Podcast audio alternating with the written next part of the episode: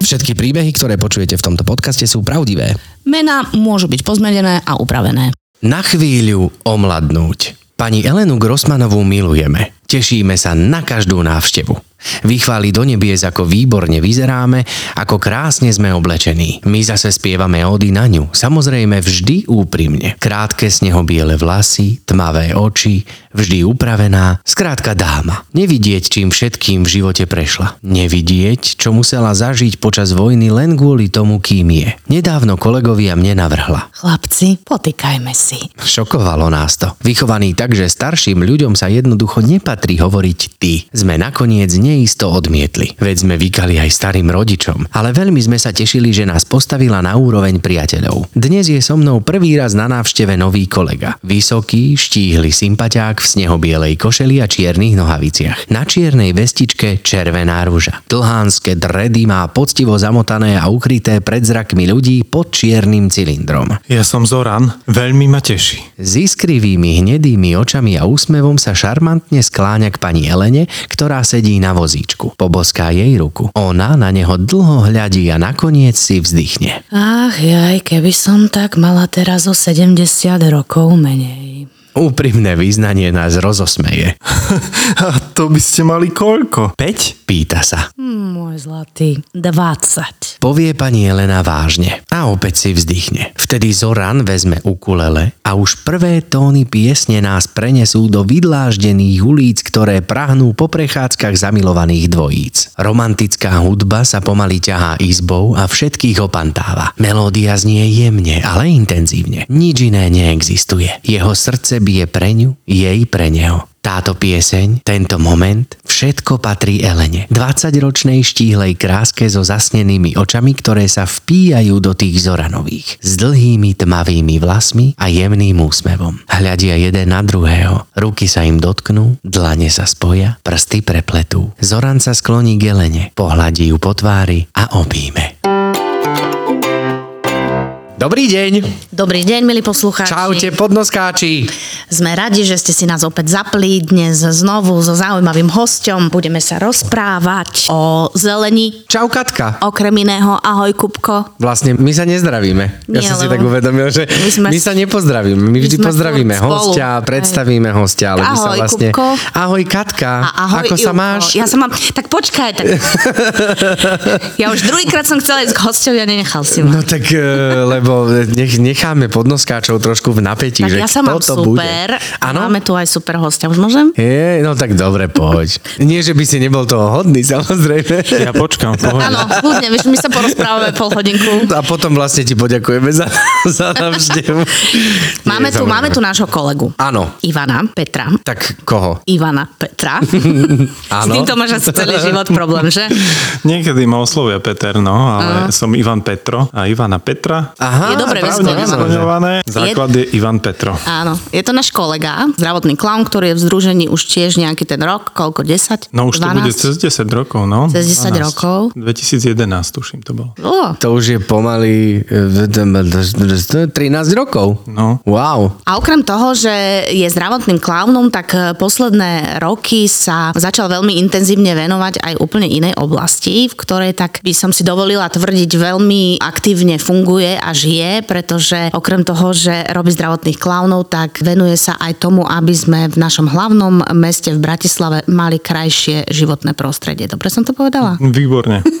No, takže ako si sa k tomu dostal? To bolo ešte v čase štúdia herectva na VŠMU. Vlastne v poslednom ročníku, ono to tak býva pre tých hercov, že si to všetko tak premýšľajú tam, keď majú vstúpiť do tej praxe. A v tých divadlách to bolo také, že väčšinu času človek trávi vo vnútri. No a ja som veľa času veľmi rád trávil vonku a takým spôsobom, aj častokrát aj v detstve ešte na strednej škole a tak, keď som niekde brigadoval, tak väčšinou to boli vždy záhrady a bol som aj vychovávaný k tej kultúre záhradníčenia s mojim dedom. Tak nejakým takýmto spôsobom mi napadlo, že vedia, ja môžem ešte študovať ďalej a to vo Viedni v Rakúsku. Tam to totiž to v tom momente nebolo potrebné tú druhú školu platiť. Na Slovensku to bolo nutné, tak takýto som mal nejaký nápad a začal som študovať v poslednom ročníku vlastne herectva a zároveň krajnú architektúru vo Viedni. Ó, takže v podstate ťa k tomu dohnalo málo zelenie v divadle.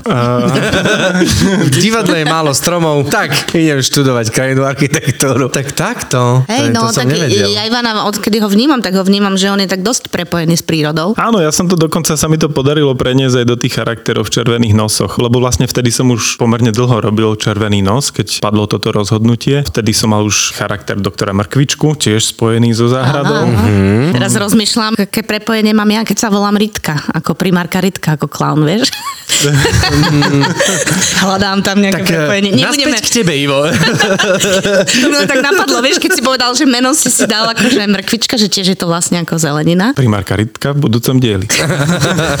no takže takto, doktor Mrkvička, takže už tam sa mi to podarilo a potom vlastne, keď sme začali robiť geriatriu, k čomu aj tento príbeh nadvezuje vlastne na tie naše návštevy na geriatrických oddeleniach, alebo teda v domov seniorov, tak tam eh, sme si ten charakter vymýšľali ešte viacej, ako keby mal vychádzať z nás a z tých našich príbehov, aby sme boli autentickí, takisto aby sme vedeli prinášať tie témy, lebo tam vždy prichádzame s konkrétnou témou a tam vlastne vznikol František Lovecký, ktorý je vegetarián. Také meno František Lovecký má To je pekný kontrast. oblek polovníka, takého tyroláka s zeleným klobúčikom, pierkom za klobúčkom. Ale vegetarián. Ale je vegetarián. Takže to je ako keby tá tvoja druhá identita klauna, keď robíš na geriatrii. hej? Áno, tam sa to mnohým spája, ešte kolegyne to častokrát využívajú lovecký, ale vlastne on nie je až taký lovec tých srdc a podobné, takéto rôzne prepojenia. Že je ale... taký hamblivejší. Áno, a v rôznych sme vzťahoch s našimi kolegyňami. Vždy máme nejaký vzťah, keď ideme na tú geriatriu mm. s e, tou partnerkou, ktorou tam sme. Či už sme sa stretli niekde na záhradke, v parku. Väčšinou to je spojené s nejakou prírodou. Aj tie témy sú, že prinášame také rekvizity, rôzne vône, či už bylinky, alebo nejaké také aktuálne plody. Takže e, to lesa. šlohneš z roboty vždy, je niečo. Áno, veď aj listy niekedy a tak. Aha, normálne, že donesieš reálne, hej, nejaký plot. Áno, vždy napríklad šípky, častokrát to je taká obľúbená téma na tej geriatrii, teda väčšinou tam je nejaké nedorozumenie naše v rámci tej návštevy. Ten jeden kolega si myslí, že ideme hrať šípky a druhý prinesie ozajstné šípky z kríka. Tie slovné hračky. Také slovné hračky. No.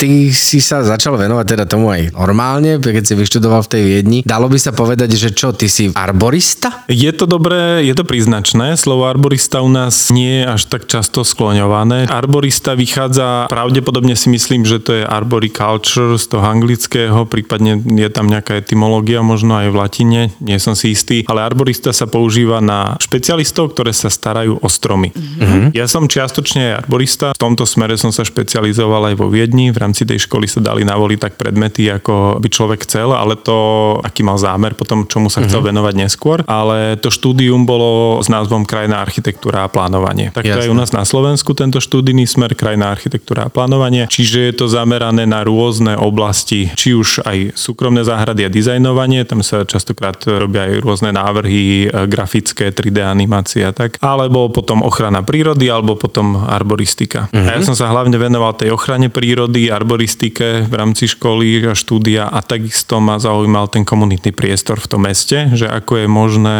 cez komunity a občanov využívať práve zelené priestory v meste, čiže som mapoval komunitné záhrady v Bratislave. To je strašne zaujímavé a podľa môjho názoru taký nepopísaný papier u nás v Bratislave, a teda nielen v Bratislave, na Slovensku, že myslím si, že to funguje v takom malom, že je to skôr rarita, keď počujem niekde, že máme komunitnú záhradu u nás na sídlisku alebo niekde a tvojou úlohou je vlastne vytvárať tie komunitné záhrady, alebo... Čo alebo te, myslíš čo teraz v vlastne? rámci mesta? Mm-hmm. Tak tam tie komunitné záhrady museli žiaľ v rámci mojej agendy ísť trošku do úzadia, pretože v rámci mesta tých povinností je pomerne veľa. Je to primárne starostlivosť o tú zeleň a je to na inom leveli. Lebo predtým som sa pozeral na to občan, ktorý chce byť aktívny mm-hmm. z takéto perspektívy v rámci ešte školy. Áno. A tam vlastne tá komunitná záhrada je pre takých aktívnych občanov jedna z možností, ako zasiahnuť do toho verejného priestoru. Investíciu. Uh-huh. Lebo nie je veľa možností pre občana, ako zasiahnuť priamo uh-huh. do verejných priestorov, či už vytvárať mestské aleje alebo vytvárať nové parky. To je finančne aj kapacitne mimoriadne náročné, čiže občan sa bežne do toho nevie dostať. Teraz práve sa na to pozerám z tej druhej stránky, že primárne naše úlohy sú práve pasportizácia zelene, že by sme vedeli o všetkom, čo v meste sa nachádza. Čo je to pasportizácia? Inventarizácia Aha, zelene, áno, áno, áno. evidencia, mm-hmm, to sú také mm-hmm. synonyma. Áno, áno, áno. teda kde čo je. Vlastne tu je strom, je v takomto zdravotnom stave a potreba na ňom spraviť takéto zásahy v takom a v takom čase. Čiže neviem, do mm-hmm. troch mesiacov, do jedného roka. Toto by sme mali teoreticky vedieť o každom strome v meste. Ty pracuješ pre mesto Bratislava, pre mestskú časť alebo pre celú Bratislavu? Toto je dobrá otázka, Kubo, lebo, lebo toto málo kto si uvedomuje, ako to vlastne v Bratislave funguje. Lebo Bratislava je rozdelená na 17 mestských častí mm-hmm. a k tomu je tu magistrát. Na toto všetko, k tomu je taký legálny dokument, štatút mesta Bratislavy a ten vlastne rozdeľuje kompetencie samozprávy medzi magistrát a mestské časti. Čiže mm-hmm. mestské časti majú samostatný postavenie obce a o niektoré úlohy sa musia starať oni a o niektoré sa stará magistrát. Ja pracujem Aha. na magistráte, magistrát funguje aj v štatúte je definovaný ako metodický útvar pre tieto mestské časti, čiže my vytvárame v mnohých veciach aj metodiku, v spolupráci teraz aj s novo vzniknutým metropolitným inštitútom, teda z našej strany hlavne v rámci tej zelene. No a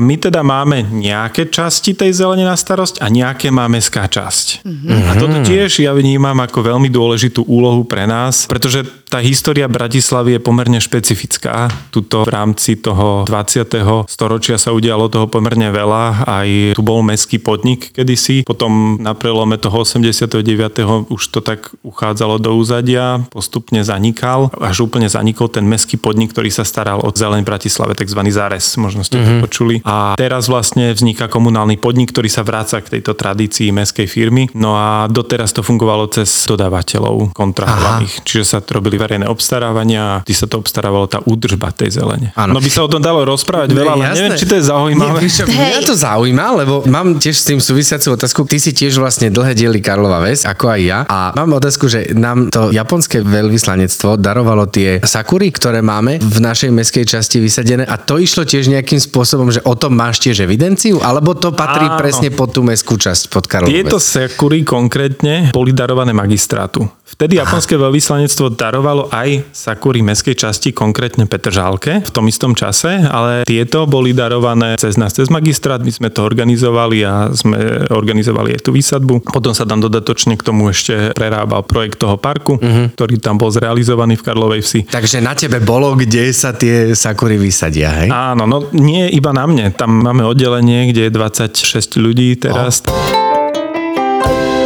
aby som si to teda vedela lepšie predstaviť, ono to funguje tak, že napríklad ide sa vystavať nejaký, dobre, dajme tomu shopping, hej, alebo niečo, alebo nejaká taká väčšia budova, nejaký nebytový priestor, alebo možno aj bytový. A vy ako magistrát máte ako keby za úlohu to okolie, máte na to nejaký vplyv, aby ten developer tam proste nevyťal všetky stromy, veškerú trávu, zeleň. Či vy máte aj na takéto veci vplyv? Katka, veľmi rád by som ti na to odpovedal jednoducho. ale, ale toto je taká pandorina čierna skrinka tieto Aha. stavebné veci, pretože teraz sa aj mení stavebný zákon od budúceho roka. Tieto stavebné projekty nadvezujú na to a tam samozrejme tomu predchádza obrovský proces. Tam je EIA, neviem či viete. Vplyv na životné prostredie. na životné áno. prostredie, potom je záväzné stanovisko mesta. Ešte predtým je také predzáväzné stanovisko, kde sa to konzultuje vlastne s mestom. Potom vlastne vzniká zmluva o spolupráci medzi tým developerom a mestom, pretože on potrebuje tam spraviť nejaké výjazdy alebo nejak sa napojiť na A potom ale to mesto tým pádom musí robiť nejaké kompromisy, hej? Mesto aj developer. Obidvaja uh-huh. musia nejakým spôsobom nájsť nejakú spoločnú reč v tom, aby ten verejný priestor bol pre tých obyvateľov priateľný alebo ideálne jak najlepší. No a áno, na to častokrát konzultujeme v rámci rôznych projektov developmentu, akým spôsobom v rámci teda primárne tých mestských pozemkov revitalizovať tú zeleň, keď sa jedná o takýto väčší development, lebo práve to sú tie investície, ktoré tí developeri v rámci toho územia realizujú. Aha, že tu si postavíte shopping, ale tento park nám to zrevitalizujete, obnovíte. Akože také jednoduché to nie je.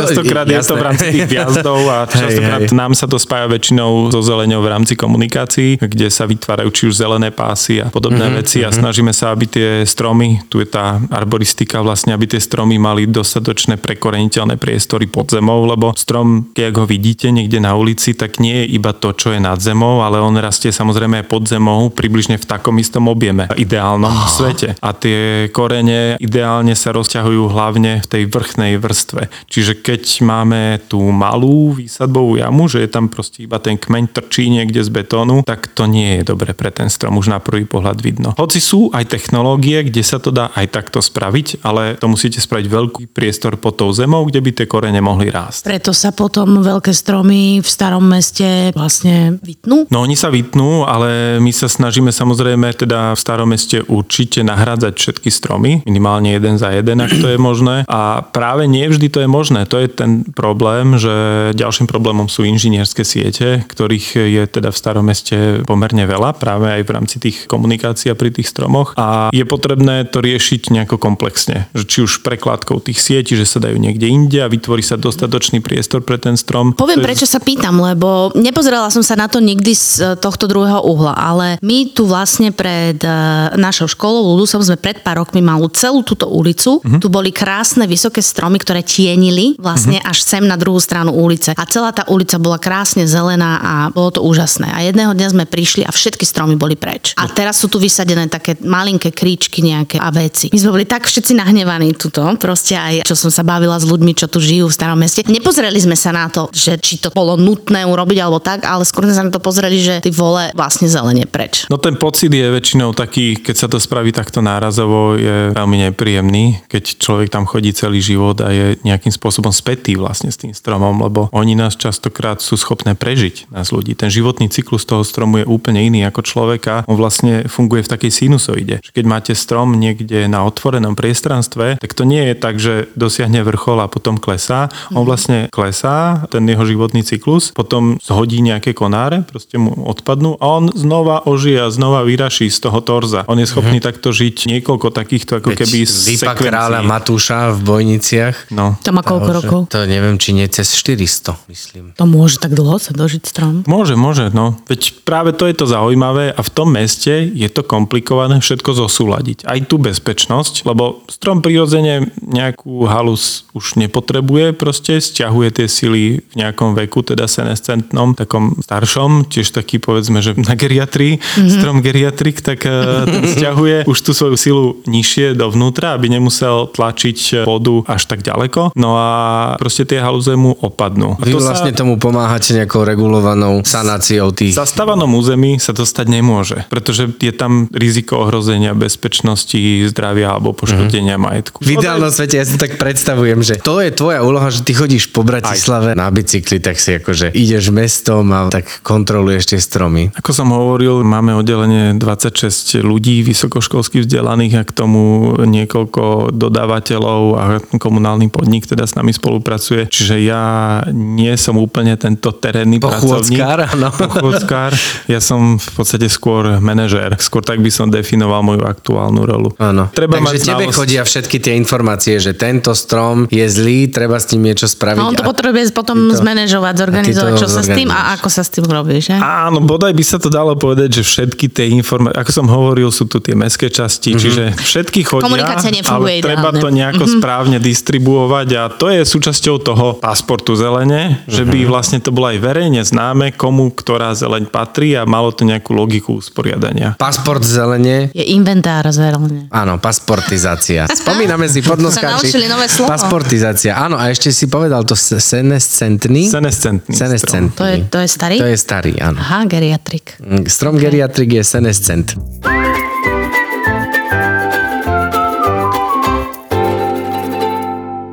Práve tieto stromy sú pre nás mimoriadne zaujímavé. Keď to porovnám do toho klaunovania, uh-huh. tak aj v rámci tých našich návštev v domovoch seniorov alebo na geriatrických oddeleniach sú pre nás tí klienti, ľudia mimoriadne zaujímaví. My sa dozvedáme častokrát informácie, ktoré by som nikde inde nedostal. To je studnica vedomostí, zážitkov a pri tých stromoch je to vlastne podobné. Oni takisto zbierajú priebehu svojho života tú drevnú hmotu. Oni nám to neodovzdávajú cez hovorené informácie, ale oni nám to odovzdávajú zase cez ten rozvoj tej biodiverzity. V tých stromoch vznikajú rôzne dutiny, v ktorých zahniezdia netopiere alebo vtáky, alebo ich napadnú drevokazné huby, to drevo vo vnútri, ktoré vlastne je už odumreté a postupne ho napadajú drevokazné huby a to začnú zase konzumovať nejaké živočíchy, ako napríklad chrobáky rôzneho druhu, hmyz. A to je práve ten rozvoj tej biodiverzity, ktorý potrebujeme. Čiže my tieto staré stromy, bez nich nie sme schopní sa obísť. Ba dokonca, ešte treba povedať aj to, že my nie sme schopní sa v zásade v takých hustejších lesných porastoch obísť ani bez toho tzv. mŕtvého dreva, ktoré vlastne mm-hmm. z týchto stromov povstane, tým, že oni v nejakom čase, či už konáre alebo celý strom padne v tom lese a to drevo postupne odumiera, ale to je mŕtve drevo plné života. Na to je naviazané obrovské množstvo živočíchov. Aha, takže keď sa odstraňuje to drevo vlastne z toho lesa, tak to nie je úplne najlepšie. Nie, práve to, že to drevo je tam potrebné na to, aby sme zachovali tú biodiverzitu, aby tam všetky tieto živočichy mohli prežívať. Lebo oni sú naviazané jedny na druhé. To je ten cyklus, že keď tam uh-huh. je nejaká huba, potom to skonzumuje nejaký hmyz,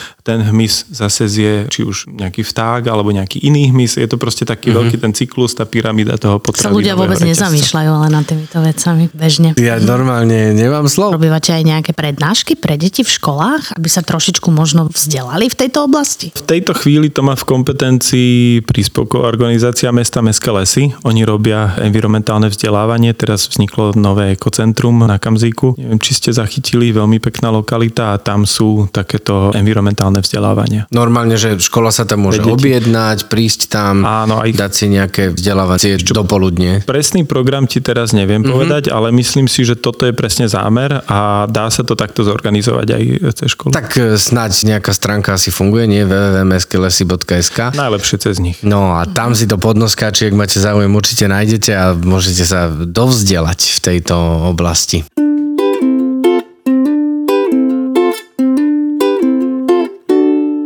A čo je taký najkrajší projekt, ktorý sa ti podarilo zrealizovať v rámci Bratislavy za posledné roky? Alebo vám? A bol si toho súčasťou? No je ich pomerne veľa. Ja mám rád také drobnosti a maličkosti, ktoré sa daria. Či už prepájanie práve výsadbových miest tých stromov, že je to štvorec do zelených pásov. To sú veľmi vzácne veci, lebo práve tam sa darí zadržiavať tú vodu z chodníka. To sú tie aj vodozádržné opatrenia. Teraz to je veľmi... Štvorec do zelených pásov. Že keď máš to... strom pri ceste ano. a za ním je chodník, tak ano. väčšinou ten strom rastie v takom štvorčeku. A keď mm-hmm. tie štvorčeky spojíš do zeleného pásu, tak ten strom vlastne môže rásť v celom tom páse všetky tie korene. A nie iba v tom úzkom štvorčeku. Mm-hmm. A tam, keď sa vysadia samozrejme ešte nejaké kríky, kroviny, tak vznikne zaujímavý priestor, ktorý zadržiava vodu, vyparuje vlahu a aj esteticky pôsobí veľmi pekne. Takýchto máme niekoľko zrealizovaných na Prokopa Veľkého ulici alebo aj na Vajnorskej ulici sa realizovali takéto zväčšenia týchto miest alebo na nábreží pri Dunaji ako je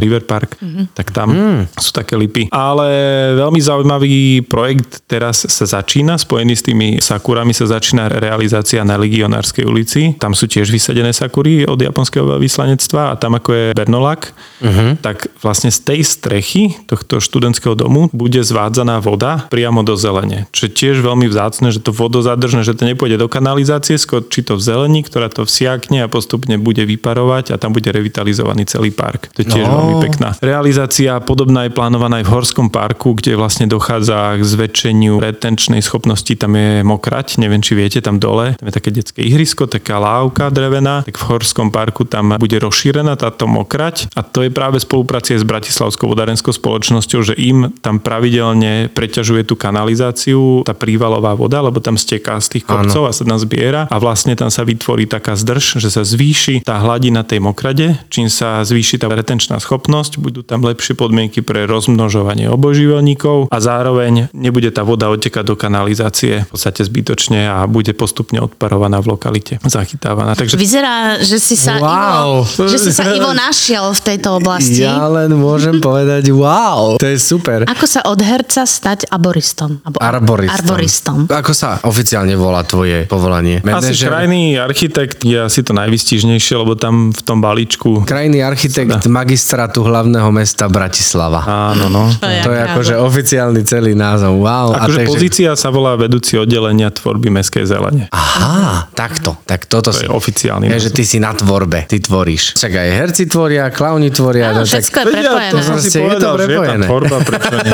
Jasné. Ty si vlastne čerstvý otec. Áno. Aj s tvojou vlastne drahou Aškou, ktorá je tiež teda klaunka naša. Ako sa máte, ako to prežívate, celé nové rodičovstvo. Je to fantastické. Je Si to... vyspatý, hej? Tak ja určite lepšie ako Aša, lebo Aša tým, že aj kojí a krmí, tak má toho pomerne veľa teraz v tomto začiatku. A... Spíš na gauči v druhej miestnosti. No, občas, no. Takto. Akože ten príchod toho dieťaťa je naozaj taký šok. Nedá sa na to pripraviť. Žiadna knižka, žiadne rozprávanie, nič ťa na to nepripraví, ale nič ťa nepripraví ani na to krásne, čo s tým prichádza. Vlastne, že ten úsmev alebo tie oči, že to je úžasné to prežívať vlastne tú radosť. Ale zároveň je to mimoriadne náročné, že to naozaj je Nám to hor.